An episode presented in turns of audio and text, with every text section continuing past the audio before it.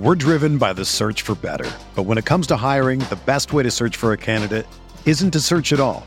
Don't search match with Indeed.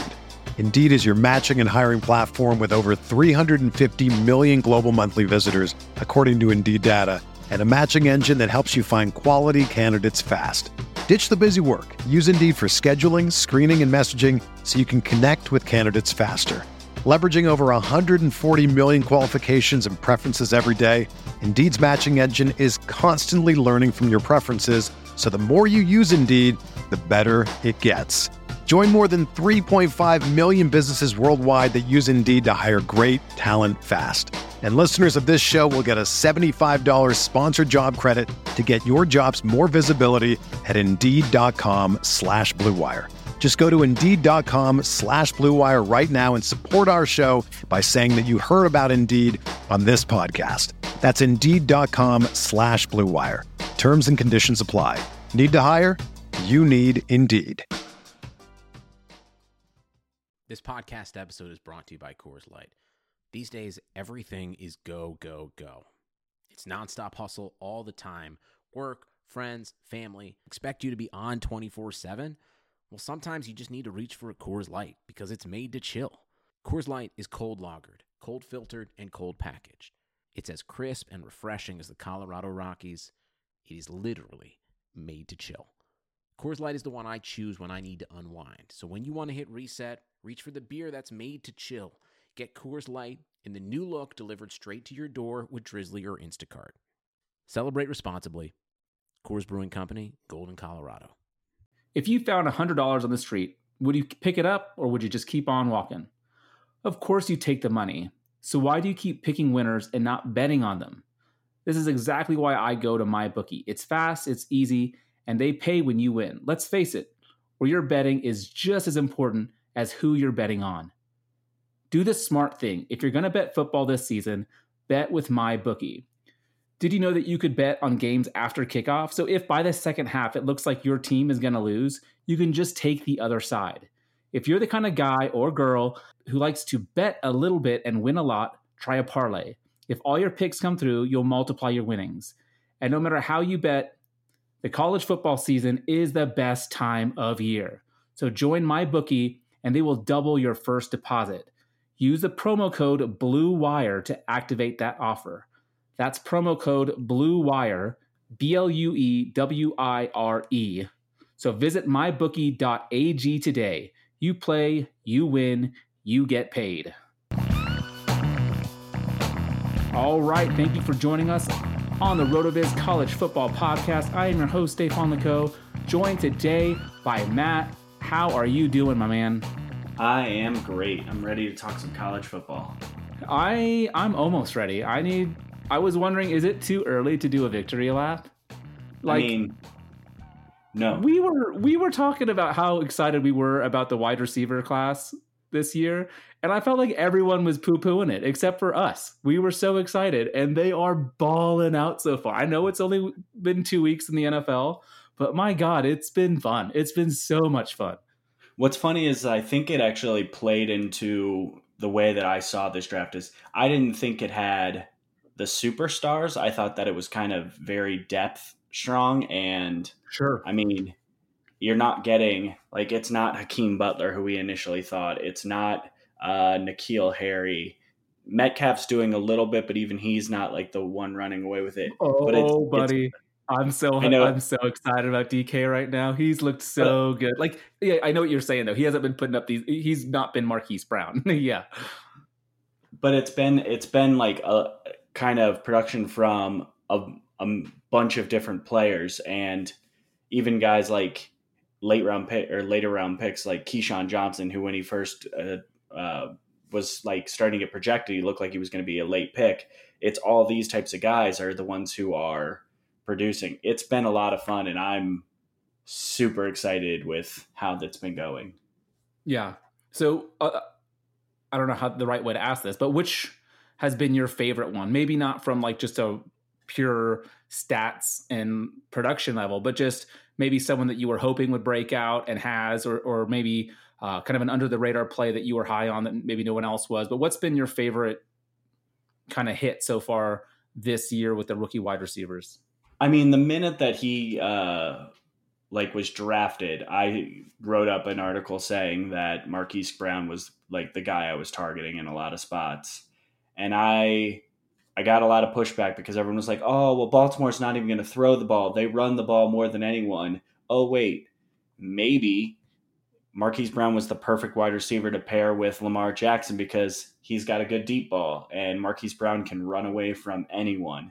So it, it's it's dumb to say, uh, not dumb, but it's it's weird to say that my favorite is the guy that went really early, but I'm really enjoying how much fun Marquise Brown is.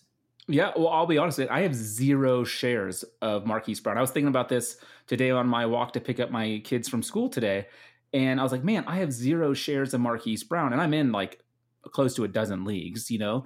And mm-hmm. and the mm-hmm. reason why is exactly what you were saying. I was nervous about Lamar Jackson's throwing ability, but man, it just was it was kind of a stupid process on my end. Like if they're the type of team as a Seattle Seahawks fan, I should have known better is what I'm trying to say. Like not that Lamar is Russell, but this idea of running the football and then setting up the deep play action pass, like that plays so much into Marquise Brown's game. Like I should have been more willing to accept that, and, and not not necessarily going after him in every league, but I should have gotten at least one or two shares.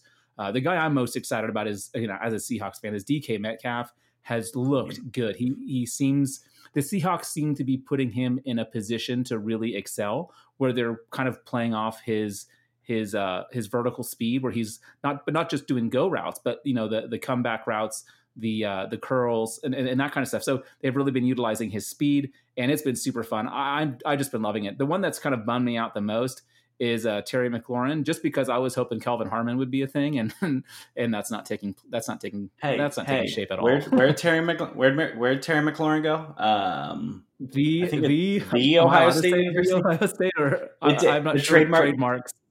Trademark got rejected, so we're all we're still allowed to throw out the all the time. So okay. I, I mean, he's another one of those guys that, I, I mean, he kind of came out of nowhere and ran a four three, and everyone was like, "Oh, yeah, that's fast. We should probably throw him the ball." And I mean, I I thought he was going to be a guy that would break out once Haskins like first came in, but maybe he's just a better wide receiver than he was at um, Ohio State. It's it's kind of funny because they're he, oh, it's he's kind of one of the proof of concepts now that like Jordan and I have been kind of talking about a lot. Is there's some of these teams are now forcing us to reevaluate our market share thresholds, and maybe it's just the super depth of talent, and Ohio State is kind of proving to be one of those spots. No, absolutely. I think that's that's spot on. I I think we're going to have to, I, and I don't think it diminishes what the what the dominator rating can can be for some players, but I do think you need to to realize that it's just part of the story. And yeah, I think there's going to be, you know, we talked about Bama last week, but even Clemson's another team that you know we're going to have to look at differently with with their multitude of great receivers. And yeah, it's going to be fun. We've got a good show lined up for you today. Uh, we're going to get into some Devy discussion here. We're going to look at Matt's most recent article up on RotoViz. Uh, and then after that, we're going to do some some of our review of last week's games, and then of course we'll finish out the podcast with our locks for the upcoming week, as well as just a, a general preview of some of the games we're most excited about. So you will be you are in for a treat, is what I'm trying to tell you. We do miss you, Jordan. We wish you were here with us, but we will not be um, held back mm-hmm. by your absence. We will continue on um, in greatness, and we will put forth a good product for the for the loyal listener. um, uh, what you drinking today, Matt? Uh, I'm a, I'm going Cincinnati based again, or like I do pretty regularly. I got Rhinegeist Truth. It's just a standard IPA. Nice. Uh, I'm prepared to be made fun of. I am drinking a truly hard seltzer with a hint of lime, and I got to tell you, it's delicious. it is delicious. I looked at I looked at a white claw. I looked at a white claw that was in my basement, and I was like, ah, do I want one? No, I'll pass. was it because you knew I'd ask you what you were drinking? it's at least five percent because I was like, I don't want to say White Claw. Well, five percent is the the alcohol volume in my hard seltzer, so you know it's a good number. Um, no, these are delicious. The lime ones, I, am not a huge hard seltzer guy, but you know I'm I'm going to Hawaii in a couple months, and I you know I don't want to be pounding beers all the time, so you know these seltzers are, are kind of nice, and uh, the lime one especially is truly truly delicious. Uh, so uh, shout out, they are not a sponsor, but perhaps they should be. Truly, um, if you're listening, get at it. you know, come, come at us with your with your goodness. Uh, speaking of goodness, UCF Stanford, my God, uh, I I don't think we were surprised by the fact that UCF was Someone able to locked it up. Right, right, absolutely, he did. But the manner in which it took place was pretty breathtaking. Uh, so much so that you dedicated your uh, group of five Devy round run, rundown uh, to the UCF team. And I'd love to hear you just kind of go through some of the, the skill position players here. Tell us what you think. Gabriel Davis looked absolutely filthy on a couple of his routes. Um, I'd love to hear your thoughts uh, specifically on him to start with, and then uh, just kind of talking about some of the other players. So take us away, Matt. Uh, let's hear about Gabriel Davis to, to start with. So Gabriel Davis is a really intriguing prospect. He's he's young. He's the younger of the two kind of like standout wide receivers. Um, he led the team in market share last year, and he's currently got a 23.7% share of the team's yards this season. Um, was only a three star prospect, but I kind of don't care at this point when you're three years out. Um, I think he actually could be on pace for a uh, 0.3 dominator rating, which would be making him a little interesting. Um, it's kind of funny though because, like I was saying with like uh, McLaurin and how we some have had to reevaluate some of the uh, thresholds that we're requiring. I kind of don't care if he hits it. If he continues playing like he is right now, I want shares of Gabriel Davis. I think he's a, a really good player, and if nothing else, UCF has produced good wide receivers, and so I'm kind of all in on him. I actually am more intrigued by Tre Nixon, and it's partially because he was part of one of the best wide receiver recruiting classes that I can ever recall. Um, in his oh, at Ole Miss, right? To, he went to Ole Miss during the same season as AJ Brown and DK Metcalf, oh, yeah. and then he eventually transferred out. And it was like when you look at his numbers, it's not super impressive because he didn't get on the field. But then you look who his teammates were at Ole Miss, and you're just like, I mean, good luck breaking into that top right, three. Right. Transfers out and now looks to be at least one of the like he may have a higher upside than uh, Davis. He was a top 200 overall prospect. He was a four star prospect. I think he was a top 40 wide receiver during his class. He was re- really, really good. And then against a good, Stan- uh, I'm not going to say good Stanford team, against a Stanford team um, on a big stage when I think there were a lot of eyes on this UCF team. And this is like, this might be one of their Super Bowl games. He came out 88 yards and a touchdown and he's got 149 yards and two through the first two games. So I'm really intrigued by him. And then from a Devy perspective, the guy that I'm just going to keep taking notes down for for my next year's Devy draft is Dillon Gabriel. Really, true freshman. Really was not like not a super duper high um, pedigree player, but the fact that he is now, I, it looks like he's beaten out Wimbush. It looks like Wimbush is now on the sidelines if he remains the starter all year, um, I'm kind of all in. 73% completion percentage, 347 yards, and four touchdowns against Stanford. He was the pro football, he was on the pro football focus team of the week. And right now he's averaging 14.5 adjusted yards per attempt.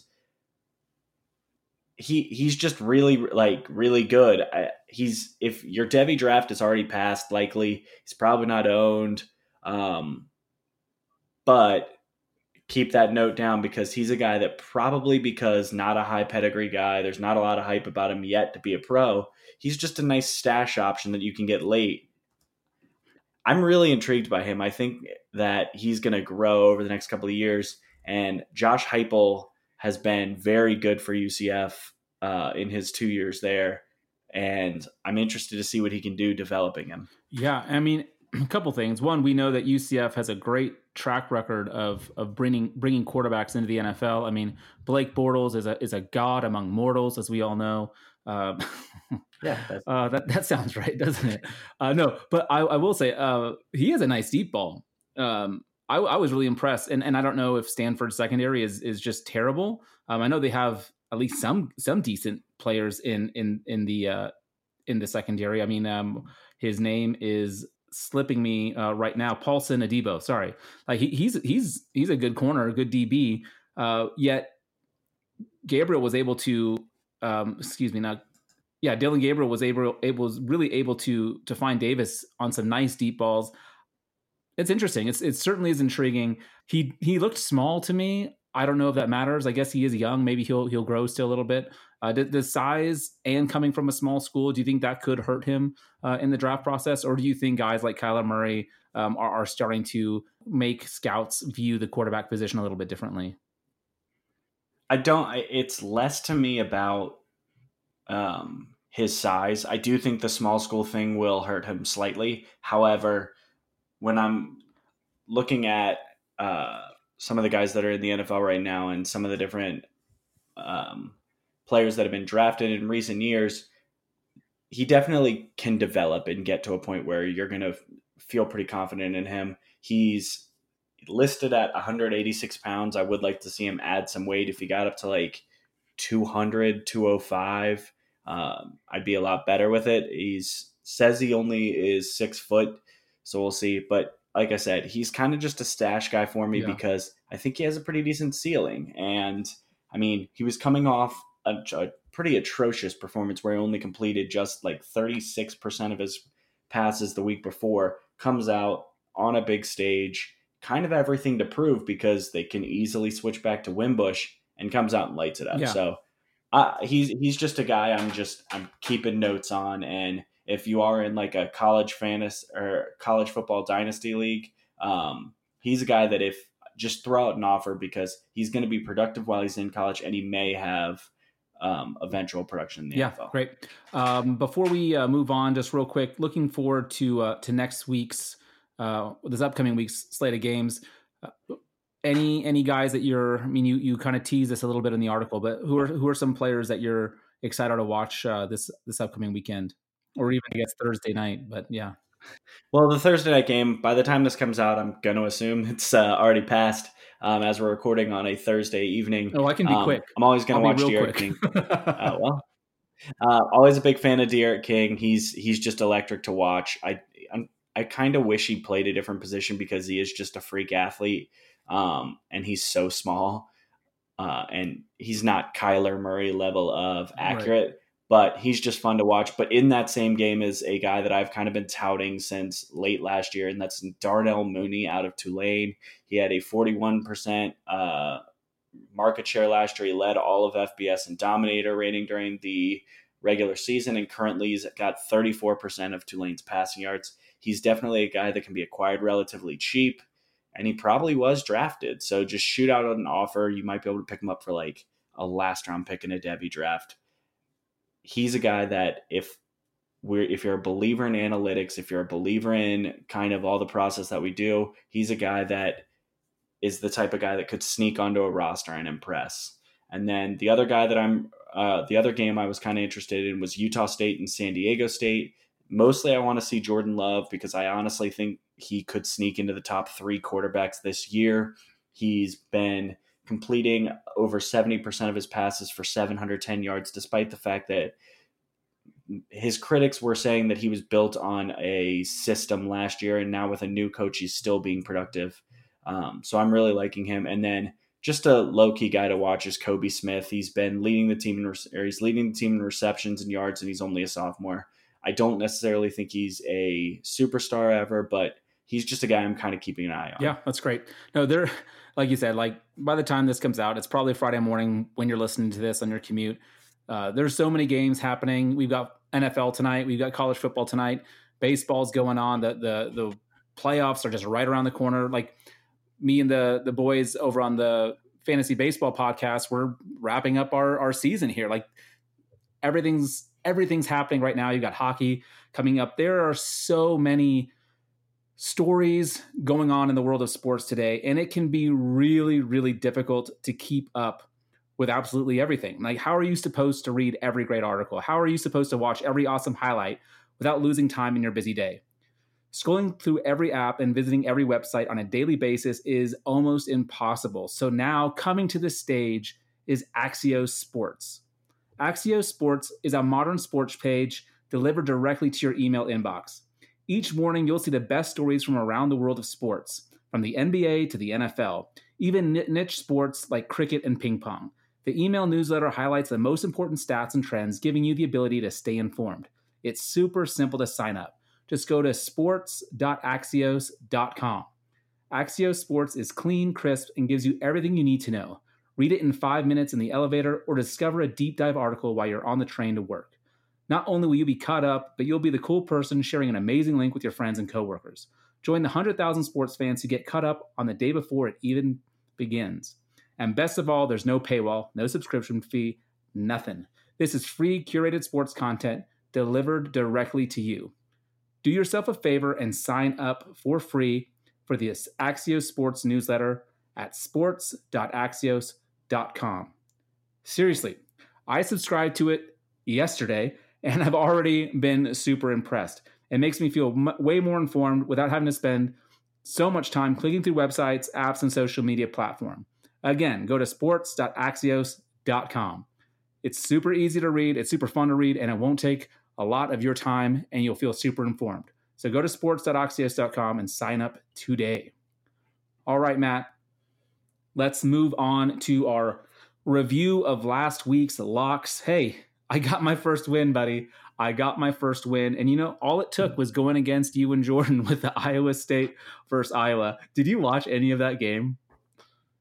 Did, did, did no, you at least? Um, yeah, I mean, did, I, saw highlights. I saw highlights that it ended on yeah. like Iowa won on a punt, and it's uh, amazing. I know uh, Iowa State almost. I mean, I mean, who knows what happens if if, if they're able to get that ball and, and, go down and score? But man, I was I was tilting for a second there. I was like, if I would like punches this into the end zone, I'm going to be devastated.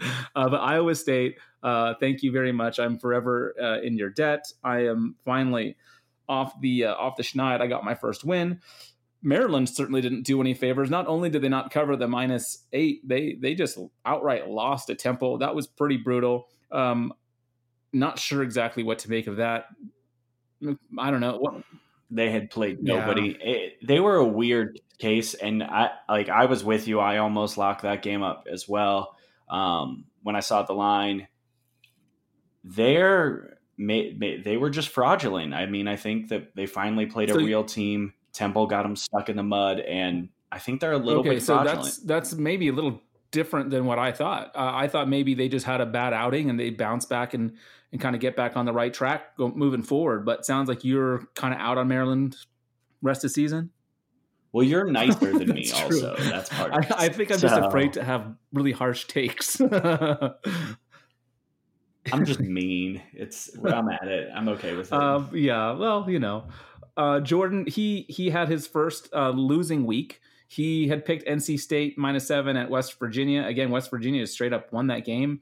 Man, every time NC State looked like they might be getting back in, might be getting a little bit of momentum, West Virginia would just punch the ball down their throats. And uh, it was a very NC State type performance. I, I mean, I, I, was hesitant to be in on them just because I've seen them disappoint me so many times.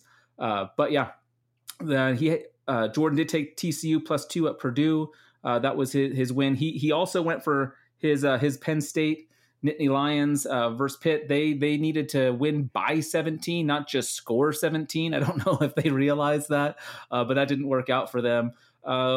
What do you think about Penn State? I know. I hope Jordan listens to this because uh, I, I, want him to hear. I want him to, to hear your your answer here. What do you think of Penn State moving forward? I think they're okay. I, I know you were expecting me to come with heat. Um, Sorry. well, even if you didn't believe it, I just thought you might just to just to bust his balls a bit. But I think they, I, I, think they're an okay team. I don't. I think that the idea that this Penn State team was going to be great, probably just wrong. I think the idea that they're fine is probably the right case. They're they to me look like the second best team in the Big Ten East, but I think the gap between them and Ohio State is about the same distance as me to Jordan currently. Um, it's yeah. it's huge. I think that Ohio State's going to run away with the conference. Um, and but I, I, have some positive things um, about them. I do think Journey Brown is a really Dude. solid player. I've been I've been impressed great. with him. I and I think Ricky Slade just might be a bust, and I, I hate saying that.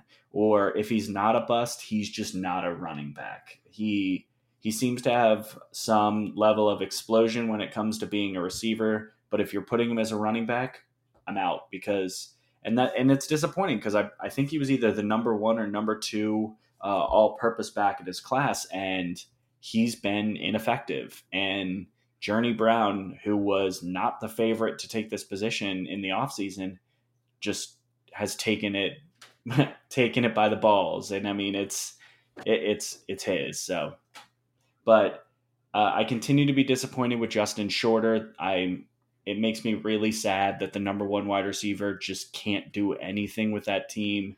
Um, and KJ Hamler is what he is. He's he's a little bit boring, um, but he's gonna get consistent production. Yeah, I uh, and with all that being said, that game was just weird. Um, they kicked a they attempted a field goal when they were down by hit, yeah, a touchdown. Ridiculous. It's so weird. Yeah, yeah. There's no. it was just I, we were all texting each other at that point, like, "What the hell? What the hell are they thinking? This is just ridiculous." Uh, but Journey Brown was impressive. I mean, he averaged over 10 yards a carry. He looked really good. And I mean, just a fantastic name for football. Every time he touched the ball, I just wanted to start singing, Don't Stop Believing. Journey's one of my favorite uh, 80s band. so uh, you're gonna have to forgive me. I might have to sing that song every That's time fine. we talk about Penn State now. Um, but yeah, he he looks really good to me. I'll be interested to watch him going forward, especially if he continues to see the bulk of the carries. Uh, that could be interesting. Sean Clifford remains unimpressive to me, uh, but you know we don't have to go into that too much. Uh, we can we can go more into Penn State uh, when when Jordan's on the show uh, sometime. I do think he would agree with you, though. I don't think he would be trying to uh, to, to, to coat this with some uh, tasty. I don't know what I'm trying to say. I don't think he's trying to sugarcoat it. That's what I'm trying to say. I think he he would agree that Ohio State is uh, head and shoulders above Penn State right now. Uh, but do you? I mean, even he said it. Yeah. yeah. Do you think uh, this is kind of maybe hot takey? Big Twelve over Big Ten, top to bottom. I I honestly think. Yeah, yeah, Big Twelve is way better than the Big Ten. Yeah, I just didn't know if you agree with is, me, but yeah. Well, the Big Ten has like I would say two good teams that we're fairly confident are good in Wisconsin and Ohio State.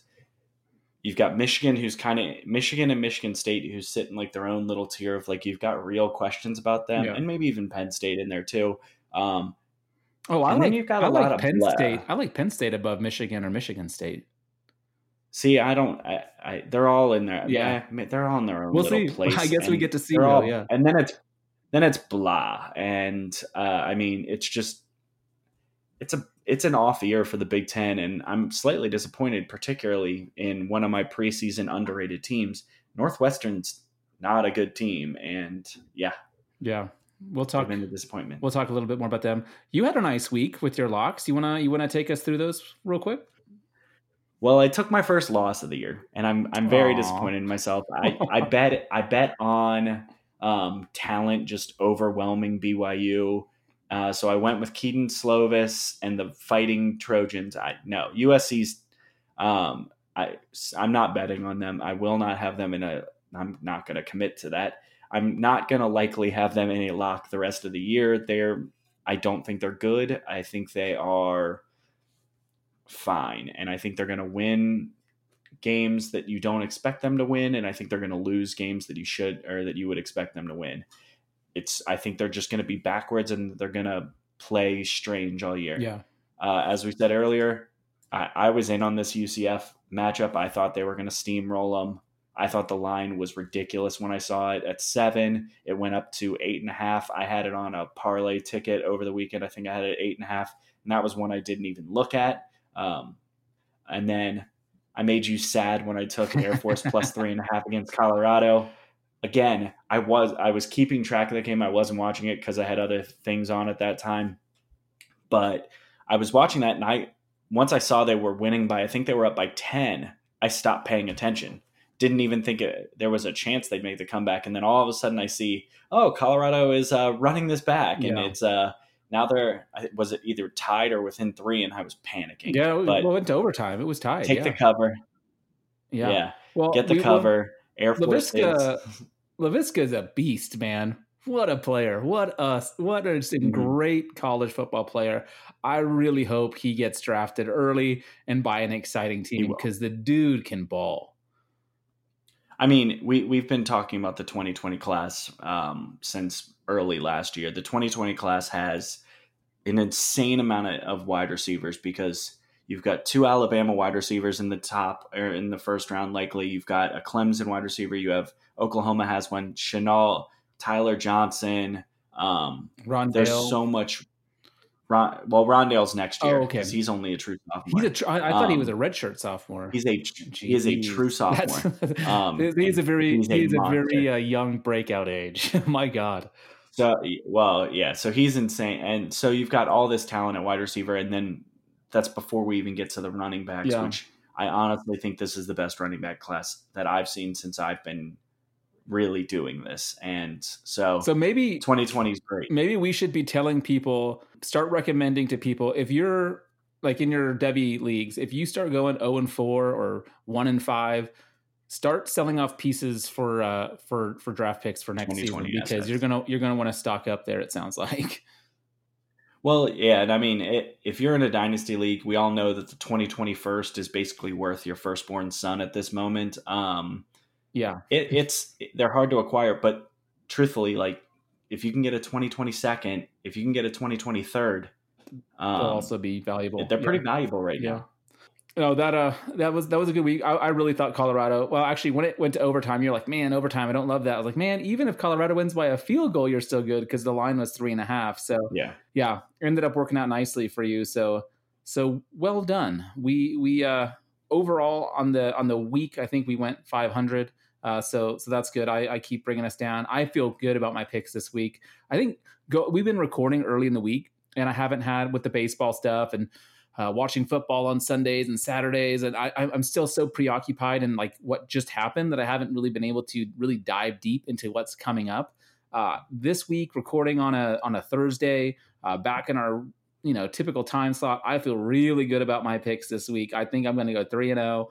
Um, it's it's going to be delightful. Wow. well, hey, I w- they wouldn't be locks if if I didn't feel that way. Um, I mean, I you you can vouch for this. I had, if you look now, I had two different picks in uh, in the sheet until about five minutes before we started recording this. So. Yeah. I'm a little less. I'm a little less comfortable, but I get. I'm back. I had to get back into my totals world. Yeah, so well, there you I'm, go. I'm happy. you got to do you got to do you baby you got to you got to stick with what you do and that's where you shine so um I'm like I'm like that uh, zombie kid meme from the early 2000s. I like totals. Um, he liked turtles. I like turtles. So no idea Yeah. what you're talking about oh, I will send you this picture. You will get a, a picture of this kid in a zombie thing that said I, it was this video. He came out dressed full zombie and said, "I like turtles." Okay. It was amazing. that sounds hey that sounds good you you, you ready to to look ahead Old old memes from my world. Yeah, let's let's look. okay ahead. let's let's start off uh, with uh, the big 10 let's go michigan at wisconsin wisconsin is at home favored by three what do you think here do we want to just give it away right right off the top i mean it's a sweep i, I mean we're It is. It, I mean, it is a sweep. Jordan, we'll we'll put it this way: Jordan picked Wisconsin. You were surprised by the line, and this is one of my locks. So, yeah, uh, yeah Wisconsin is a. The only thing that scares me is they've played a lot of garbage too, and this could be a Maryland situation where they've been a little bit fraudulent. But Michigan's front seven is not as dominant as it was last year. Jonathan Taylor looks like he is trying to make the Heisman run one year after you called it. And um, yeah, I, I mean, he, he looks like he's on pace for another year where he might push 2,000 yards. I, I think the reason I was surprised by this line is I feel like like I would have expected this line if it was at Ann Arbor, you know, like but the fact that this is in Wisconsin and they still are only getting three points, like you're always kind of told, and I don't know if this is true, you might be able to speak to this more than I can, but like the home team is kind of given three points just for being at home. And so with that in Mhm. mind, that that kind of tells me that if this was on a neutral field, people would think this is a pick 'em. And to me, like how how could it be? Like Michigan has been struggling uh, to beat really s- subpar teams, and, and and we think Wisconsin might be decent. So I was just really surprised by this uh, by this line. And so I mean, it's only three points in their home. Yeah, I feel pretty confident going with Wisconsin here. I didn't lock it up, but maybe I should have. you know. I'll, I'll speak more about it as we get into our Yeah. locks, but yeah, let's just say Michigan got the reason this line is kind of where it is is because Michigan's a public team and Vegas typically doesn't want to truly kill public teams on the off chance that they win because there is going to be so much money coming in on them. So I think that plays into the reason why the line is where it yeah. is. Yeah, and those are the things that are important to realize, like the non on the field um, reasons for for numbers being where they are or over unders being set where they are. Uh, the next game, this one's going to be exciting. Well, I I, I ex- fully expect this to be a, a, really riveting game. Auburn at Texas A and M. Talk to me. You and Jordan I mean, are split on this one. Jordan's going Texas A and M. Talk to me about why you're. Well, this this was one of my locks I actually had initially when I first saw the line. I, I really liked Auburn in this spot. I think their defense is really good. I think Texas A&M is going to struggle without Jashaun Corbin. Um, and truthfully, Texas A&M hasn't given me a huge reason to be excited about them yet. Like getting, yeah, they got they got stomped by Clemson, but we're also at the same time saying Clemson's amazing, but they're also been kind of disappointing this year. So, which is it? I don't think. I think Mond is a really good quarterback. I think Jimbo Fisher's a really good coach. So I think they're gonna. It, it's not going to be a blowout one way or the other. Um, the only reason why I ended up backing off Auburn plus four as my lock was because Auburn isn't really good offensively. Mm-hmm. Like Bo Nix might already be a legend in Auburn, um, but I don't think he's been great. He obviously hasn't been putting up ridiculous numbers, but he just has that one rem- very memorable play against I, I don't remember out west I don't no remember it at about. all actually.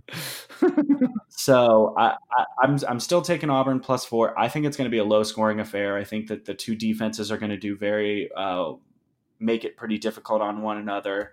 Um, I'm going to take Auburn. I think they probably on a neutral field Auburn I think would be favored in this mm-hmm. game at Texas A&M. I just think they pushed it a little bit too far with the number. So, yeah. So yeah, so Jordan is going Texas A&M, and I'll be honest with you. So like, if you look at the show doc, next to my name is a big blank.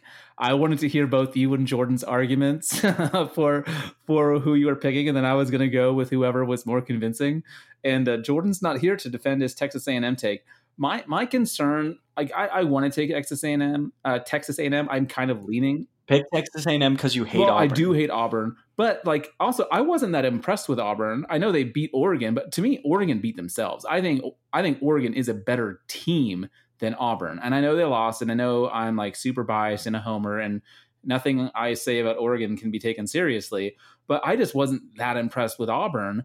Um, but I'm also not that impressed with Texas A&M. I I'm not like you said. You think uh, Kellen Mond as a as a good quarterback, I'm still not 100% convinced. I mean, he, he's he's thrown only five touchdown passes this year. He's already thrown three picks. Like he he has a tendency to to throw a lot of interceptions. I I'm not 100% convinced that he's going to or or has taken the next step. I think he might just be a fine college quarterback and, and nothing transcendent or elite. That being said, as you mentioned, Bo Nix probably isn't either. So again, I, I'm not sure where to fall on this one. Um, I think I'm going to lean Texas A&M only because they're at home, but I don't feel great about it. I, I don't really have uh, very much conviction on this one at all. So, uh, but I'm, I'm, I'm excited to see what takes place. I think it will be uh, from a, from a neutral fan perspective. I think it should be a close game and fun to watch. I like being on an island anyway. Yeah, there you go. Well, I'll, then I'll go Tamu just for you.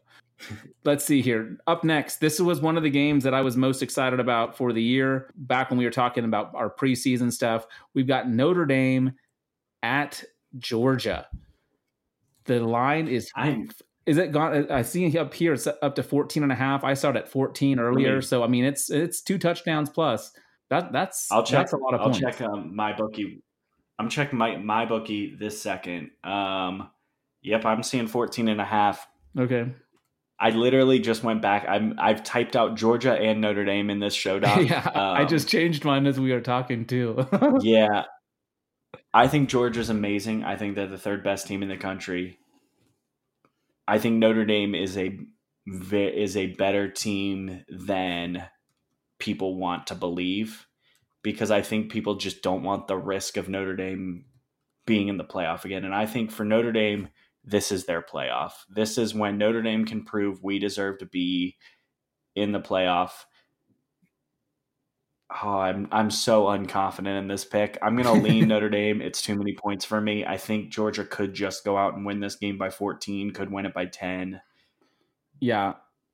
If you're if you're gonna take Notre Dame and it's sitting at 14, buy the hook. Buy make it 14 and a half. Give yourself the extra bit of safety because it, it's it's gonna be real uncomfortable all game because Georgia's going to look like the better team pretty much at every moment of this game. So yeah. Oh, not confidently leaning Notre Dame. I'm going Georgia. And part of my reason for this is I think Notre Dame plays well against average to good, even to like above average and, and, and pretty good team. Like they, they do well, they show well. But when they play elite teams, like if you think about recent history, when they've been up against elite teams, what's happened? Like what happened when they, like last year in the playoff? What happened the year before that? Like they get smoked.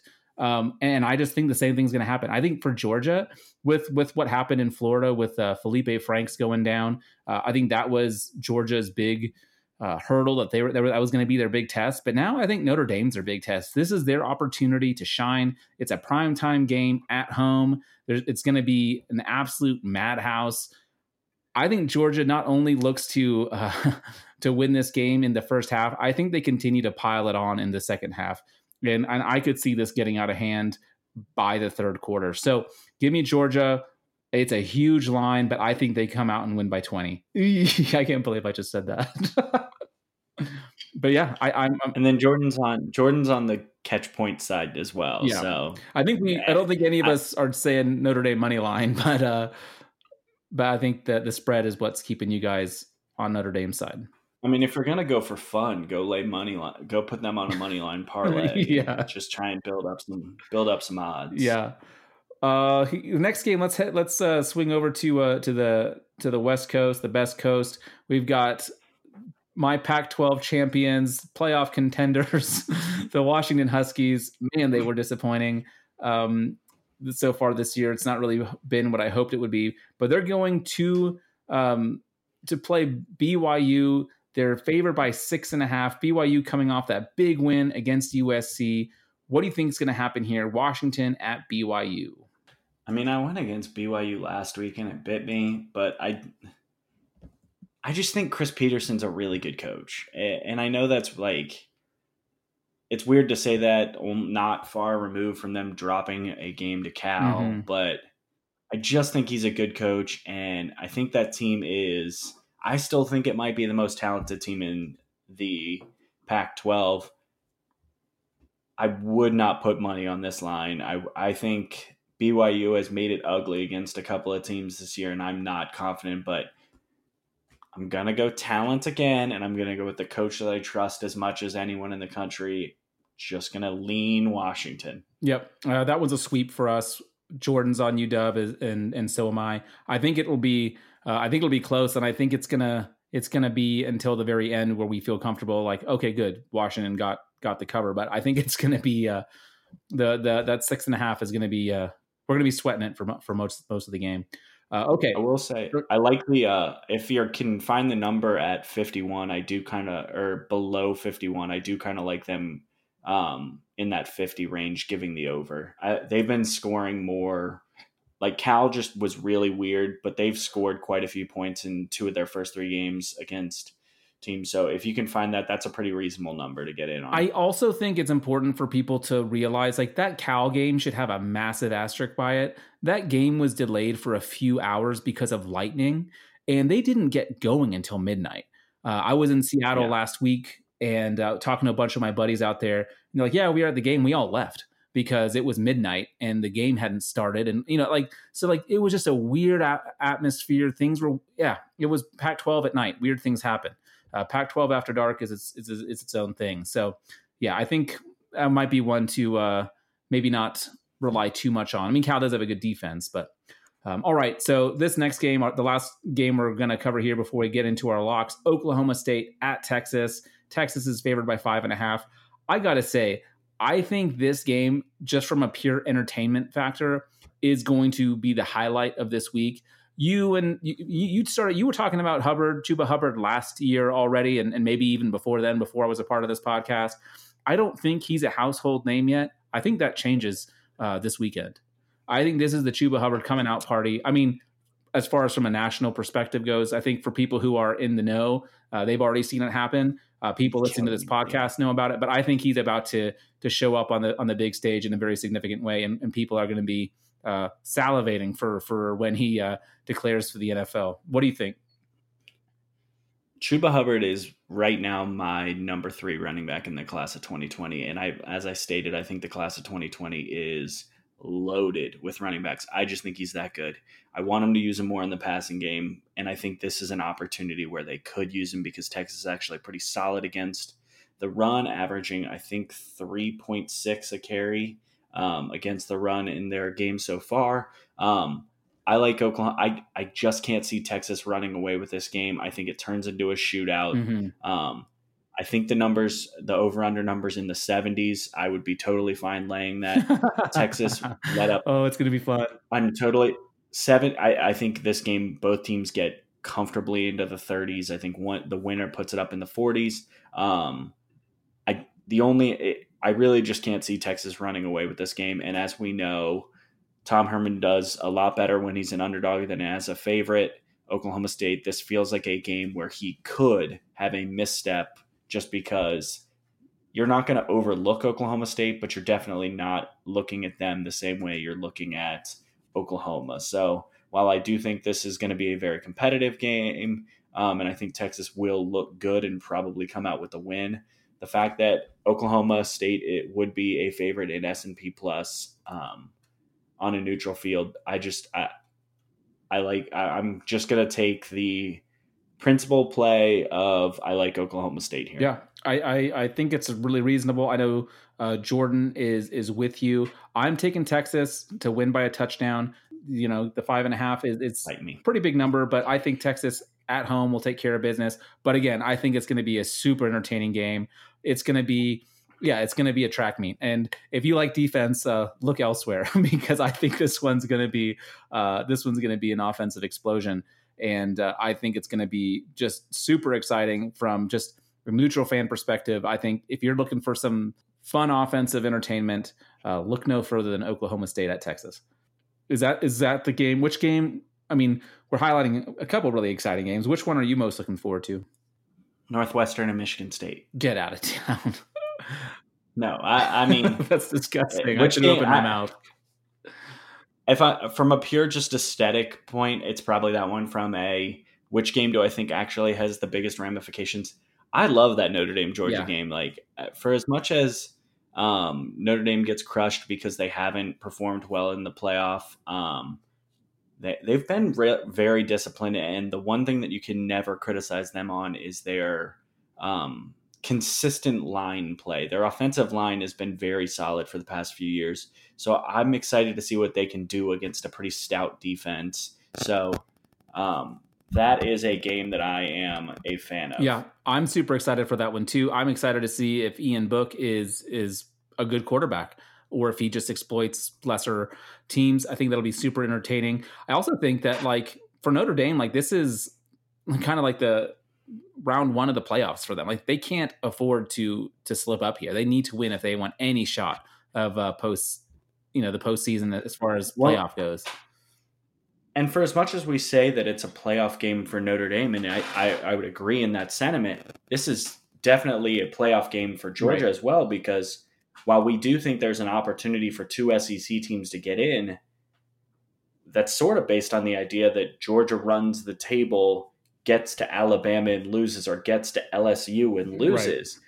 because one of these SEC teams is going to end up with two losses and this isn't a spot where Georgia can lose. And I think this is their the win that solidifies their resume so much that they are um, a that that it makes them undeniable with a one loss against another one loss team. Yeah.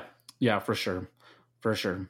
Well, I just want to take a quick te- a quick second here to tell you about Roman. Now listen guys, we as men and some of you women fall in the same category too. We're absolutely terrible at taking care of our health. Whether it's a knee injury, bad back, or something worse, we're pretty terrible at getting help. We just want to rub dirt on it. Then we'd rather do that than see a doctor. And I know I'm guilty of it. I've had a messed up shoulder. I've got like a partially torn labrum, and it's been bugging me for over a year. And I keep avoiding going to see a doctor. I'm sure that, you know, a little bit of rest and whatever, and it'll take care of itself. Well, this can be the, the same thing uh, for, for people experiencing erectile dysfunction. Studies show that 70% of guys who experience ED don't get treated for it. Thankfully, Roman created an easy way for you to talk to a doctor online. With Roman, you can get medical care for ED, if appropriate, from the comfort and privacy of your own home. You can handle everything online in a convenient, discreet manner. Get started. Getting started is simple. Just go to getroman.com slash blue wire and complete an online visit. If your doctor decides that treatment would be appropriate, they can prescribe genuine medication that can be delivered in discreet packaging right to your door with free two day shipping. Guys, go talk to the doctor. Erectile dysfunction can be tough to tackle, but it's really important to get it checked out. With Roman, it's easy to connect with a doctor. It's private, it's discreet. So just go to getroman.com slash blue wire to get a free online visit and free two-day shipping. That's getroman.com slash blue wire for a free visit to get started. Getroman.com slash blue wire now if you are experiencing ED. All right, Matt, are you ready for the locks? Are you ready to lock it in with a couple of, you know, big picks that you feel super confident on for this upcoming slate of games? I mean, I'm making I'm I'm gonna make everyone sweat with my my picks this week, it. and I'm gonna love every second of it. Let's go. Well, give me give me your give me your um, tastiest well, one. Oh, you know what? I, I talked about how it was my favorite game of the week. I'm jumping right in. Michigan State Northwestern. That's so gross. 38 and a half. You know that you know how there that number just seems too low that you can't possibly go under. I'm under. Disgusting. On the year, they're combined. They're a combined four and one on unders, and in the la- um, and both teams are ranked in the outside of the top 50 in plays per game. We all saw it last week when Michigan State plays a real opponent. They struggle. Northwestern, while they're not great, they're well coached and they're a real opponent for Michigan State here. They're not going to put up any points in this game because Northwestern won't be able to move the ball against Michigan State's very legitimate defense.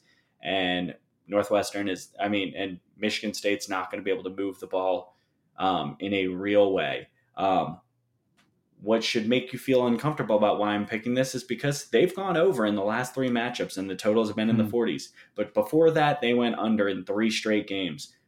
It's gross. You're going to feel gross. You're going to sweat the whole time. Under 38 and a half. Yeah. Well, my my first lock that I want to share uh, really relates um, nicely. I think if you get your lock with the under, I'll get my lock with Northwestern plus nine and a half. Um, a lot of my reasoning here is exactly what you said. I'm just expecting this to be a super low scoring game. And I don't think Michigan State is going to put up that many touchdowns that like it's going to make it too difficult for for Northwestern to to stay to stay close enough, you know, like I don't think they're going to lose by 10 points because I don't think Michigan State's going to score much more than 10. So I, I, I, agree with you on your under. And because of that, I, I, I like Northwestern plus nine and a half. Uh, the Michigan State Spartans have failed to cover seven of their last 10 games as a favorite of at least three points. So I've got that going in the favor, in my favor. Uh, the Wildcats are 11, 4, and 1 against the spread in their last 16 games as an underdog of at least three points. So uh, I feel pretty good about this one. And uh, just a interesting point Northwestern has actually won the last three meetings against Michigan State, and they've won four of the last five. They do have the Spartans number. So Northwestern plus nine and a half feels like a really favorable line considering that we believe this to be a kind of a defensive uh, bloodbath where not a whole lot of points are likely to be scored. So uh, I think, what do you think? Do you think if you had to pick a side here, would you be would you feel comfortable going North, Northwestern plus nine and a half? Hundred percent. I I think that Northwestern is a good team, and I think that they're going to get seven points in this game. And I I mean, do we really think that Michigan State's getting to 17 after what we saw last week? I think 14 to 7 is a pretty reasonable or score outcome and I I'm not confident in Michigan State's offense. I, I, they have given me no reason to believe that they're good. I think all offseason we heard, oh, Brian Lewerke was just hurt last year. That's why he was terrible. No, he's just terrible. he's just terrible, um, yeah. He's just, I mean, I don't think he's a good player. So without good quarterback play, going up against a Northwestern team that's regular, is well coached and won't make mistakes that open up scoring opportunities. Right. Give me a lot of points in a very low total game. Yeah. Yeah. My only fear is like some stupid defensive touchdown or something like that. But um, yeah, I, I feel I feel pretty good about this one. Uh, I um, yeah, i will be heading to my bookie uh, for this one, um, and that's that's a that's a guarantee right there. Uh, not not a guarantee that they that they that they do it, but it's a guarantee that I'm heading over to my bookie for this one. Uh, all right, Matt, let's uh, let's hear another one for you. Um, I'll go with uh, one that I've been kind of leaning on a lot or so far this year, and it's Auburn um, unders. So Auburn and Texas A&M. The line's pretty low. It's only 48. I, I wish it was about like 51. I'd be slam like all in on this. I feel less confident at 48. However, but this is another one. I think it's going to be a fairly low scoring matchup. Both teams are two and one on the under this year. Um, Texas A&M since uh, 2018 is five and three on the under in conference games, and when they're playing with equal rest as their opponent, they're seven and three on the hmm. under. Um, under Gus Malzahn, um, Auburn is 45 and 36 on the under, um, 14 and 10 as an underdog, and 22 and 14 against ranked opponents. These teams, when they um, are playing at their best, they like to be playing in low scoring games. As I mentioned, I think Jashaun Corbin, I do think, makes an impact. We both kind of stated Kellen Mond is good, but probably not going to be running away and building up a ton of points in this game. Uh, I think Auburn's defense is proven, and I think we've kind of also seen Bo Nix isn't going to.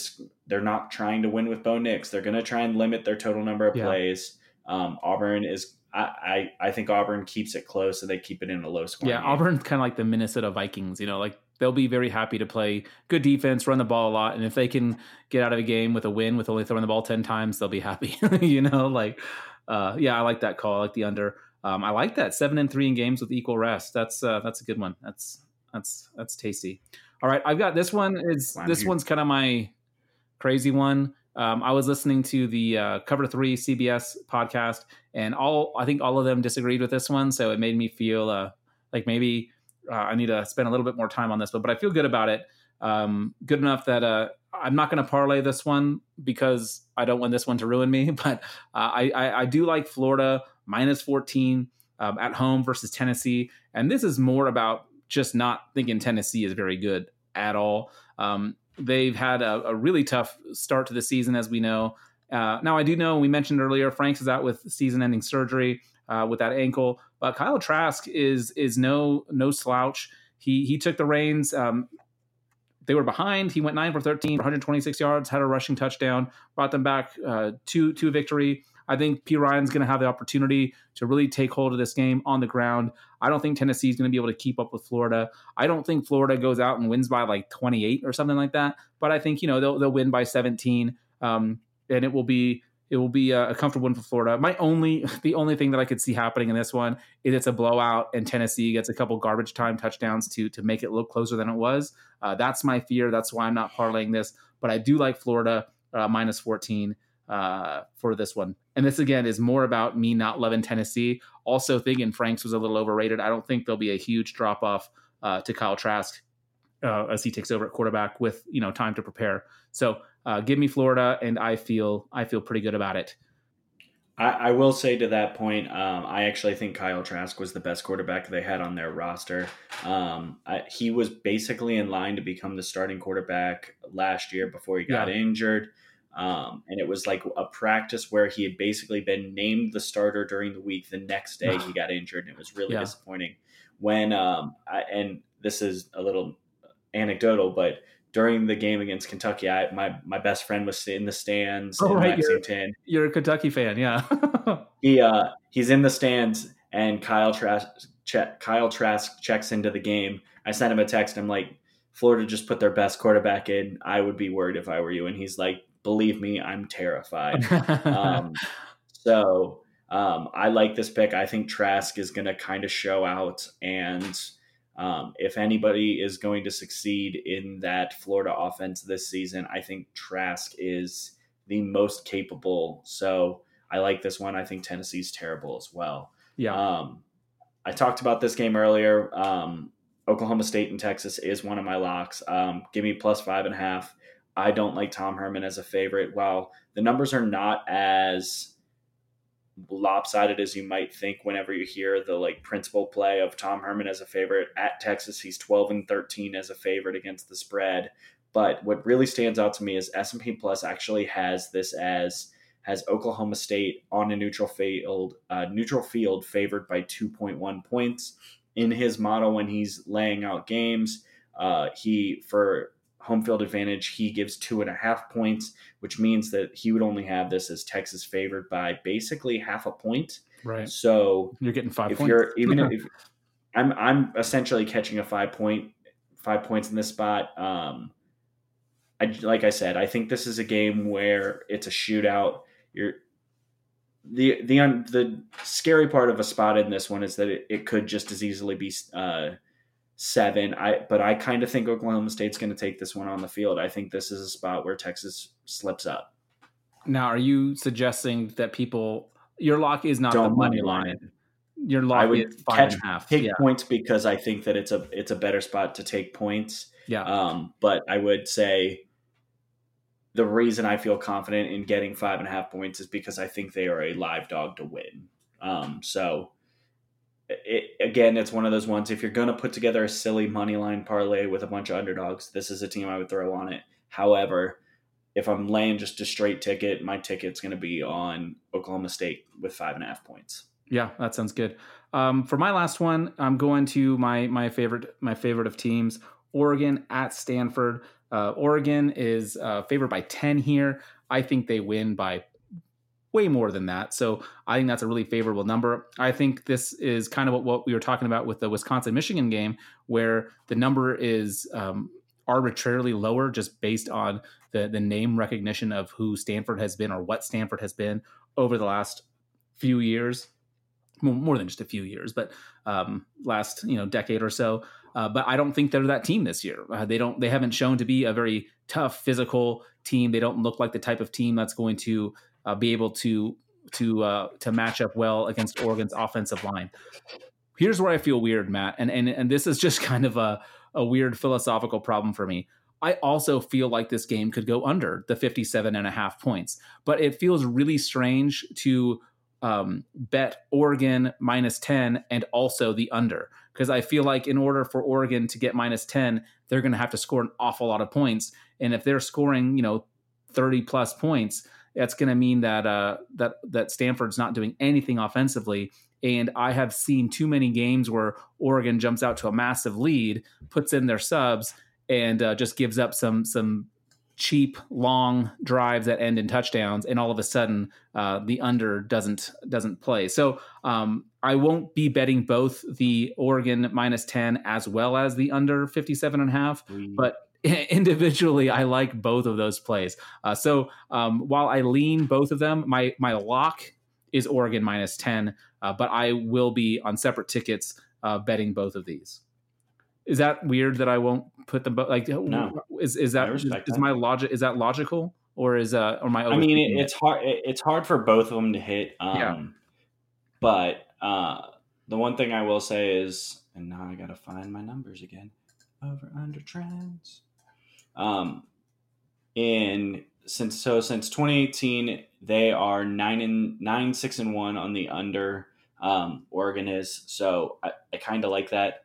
It's uh, as a road team, they are two and two or two two and one on the under. I I think you're better off with the points here. I do yeah, think that's where I'm leaning with the lock. Yeah, and so the one thing that I do will say is uh like I you saw my line there the prop bet I did earlier this year. I think this game could be similar to like when Ohio State played UC. I think the line was probably it makes you feel uncomfortable to go with that, but at the same time, isn't there a chance that Oregon just goes out there and completely shuts down Stanford and wins this game twenty eight to like three? right. I, I, don't think that's out of the I don't think that's out of the realm of possibilities. So right. While I still think Stanford is catching too much credit right now, fade away and I I do think that at the end of the game, Oregon's just going to be running the football with all their running backs. So I I do think you can get both. Yeah, SP Plus has this game as a 30 to 19, so that would both be um, under as well as Oregon uh, minus 10. So uh, they have it as uh, as as reasonable, but uh, it, it's it's playing with margins that are very close. Um, one thing that I, I, am curious to see is if Juwan Johnson is back. He still has yet to play for Oregon this season. I'm I'm really hopeful. I mean, he's day to day as he has been for weeks. Um, I'm really hoping he can get in there because we excuse me, the Ducks really need a vertical threat. Uh, Johnny Johnson uh, and, and, Redd aren't really the type of guys that can stretch the field. Uh, they're more they're more uh, underneath type receivers. So having someone that can go go deep uh, would be a, a, huge benefit. And if, if, if he's able to go, uh, my confidence shoots up dramatically. let's hear your your last your last lock, and then we'll give you Jordan's locks before we wrap it up. Uh, my last lock is taking Wisconsin minus three uh, at home against Michigan. I don't think Michigan's good. I think that they are um, incredibly overvalued right now and are only um, a three point underdog simply because of name value. Um, as a road underdog, they are one and three against the spread under Jim Harbaugh. Um, as an underdog, just in general, they're two and four against the spread. I and just on the road, they're seven and eleven against the spread. He's not good in these matchups, and when he's an underdog, Jim Harbaugh has never won the game outright hmm. in his tenure at Michigan. This isn't a good spot for them. And what we saw against Army was while Michigan's strength last year was in their front seven on their defense, that's no longer the case. I don't care that Army is this difficult team to adjust to because of the triple option. I saw a team that does not look like they are centered around their front seven. Um, Wisconsin is going to bully you on the line, and they're going to lean on Jonathan Taylor. I think this is a very big game for him. I think he probably puts up somewhere like 150 yards and two scores. I think they could run away with this game and really make Michigan look bad.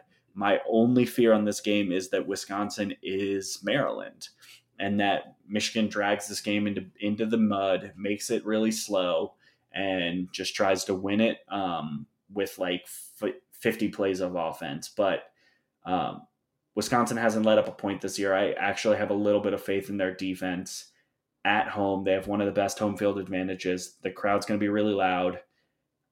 I, and you know what? I'll just say it. I'm a homer and I hate Michigan. So there you go. Yeah, no, I, I, I think it's I think it's spot on. I mean, all of us are on Wisconsin. I think it's it's a it's a really straightforward lock. I mean, I think I think it's I think it's spot on. Uh, give you Jordan's real quick before we wrap up. Uh, he's going with Ole Miss minus two and a half versus Cal and App State plus three at the North Carolina Tar Heels. Uh, so we got App State plus three, Ole Miss minus two and a half those will be some interesting ones. Uh, with Cal's uh, dominant defense, I'd love to hear uh, Jordan go into that one a little bit more. Um, I'm sure he will uh, explain his take next week when we get back to you uh, with all of our review of this week's action and, and getting into yet another awesome week of college football this is a good one. I was a little bummed by last week's slate. This this week has so much good stuff. It will be uh it's it's must must see TV, is it not? It is. I actually want to do I want to do some justification for Jordan's picks because I do actually really like them. Okay, yeah. Um so Appalachian State, so looking at S&P Plus, I like that um, one. has the has the projected margin on Appalachian State, uh, North Carolina as 6.1 points in favor of Appalachian State. Uh, so in this point, it, it, looks like the line's pretty far off because it has it at it's almost a nine point swing um, there because North Carolina is favored by three. Um, love it. Um, and then as for criminy, Ole Miss and Cal, um, S&P Plus has this game as an 8.1 projected margin, with Ole Miss being favored by only two and a half points. He's catching five and a half points. I, I think those are the two things he's leaning on. I do think yeah. that um, I think Ole Miss is fine winning low scoring games compared to previous years when they were so reliant on winning games in shootouts. Mm-hmm. They are not the same level of offense, so they're going to try and slow it down as well. So just wanted to give a little justification for both of his picks because I did look at uh, Bill Connelly's numbers and I'm guessing that they were a factor in his decision. Yeah, that's interesting. I'm quickly looking up the uh, over under for the Ole Miss Cal game uh, because um, Cal's defense has just been, yeah, it's been so dominant. Um, so I, will be curious to see that. I am trying to find it. Do you see it anywhere? Um, I've got the over under on that game at 41 and a half. Yeah, that's what I'm seeing too. Uh, that's pretty low. I was gonna say I might lean the under on that one, but that is pretty low. Uh, that might be pretty fine. Uh, I'd still, I still wouldn't be surprised if that went under though. If I had to, if I had to make a call on that one, that's where I would go. Um, anyway, um, that's it for me. Matt, do you have anything you want to leave the good listeners with? If you're wanting some random analysis on Saturdays, check out the RotoViz uh, show. Watch, our, look at our show uh, Twitter feed.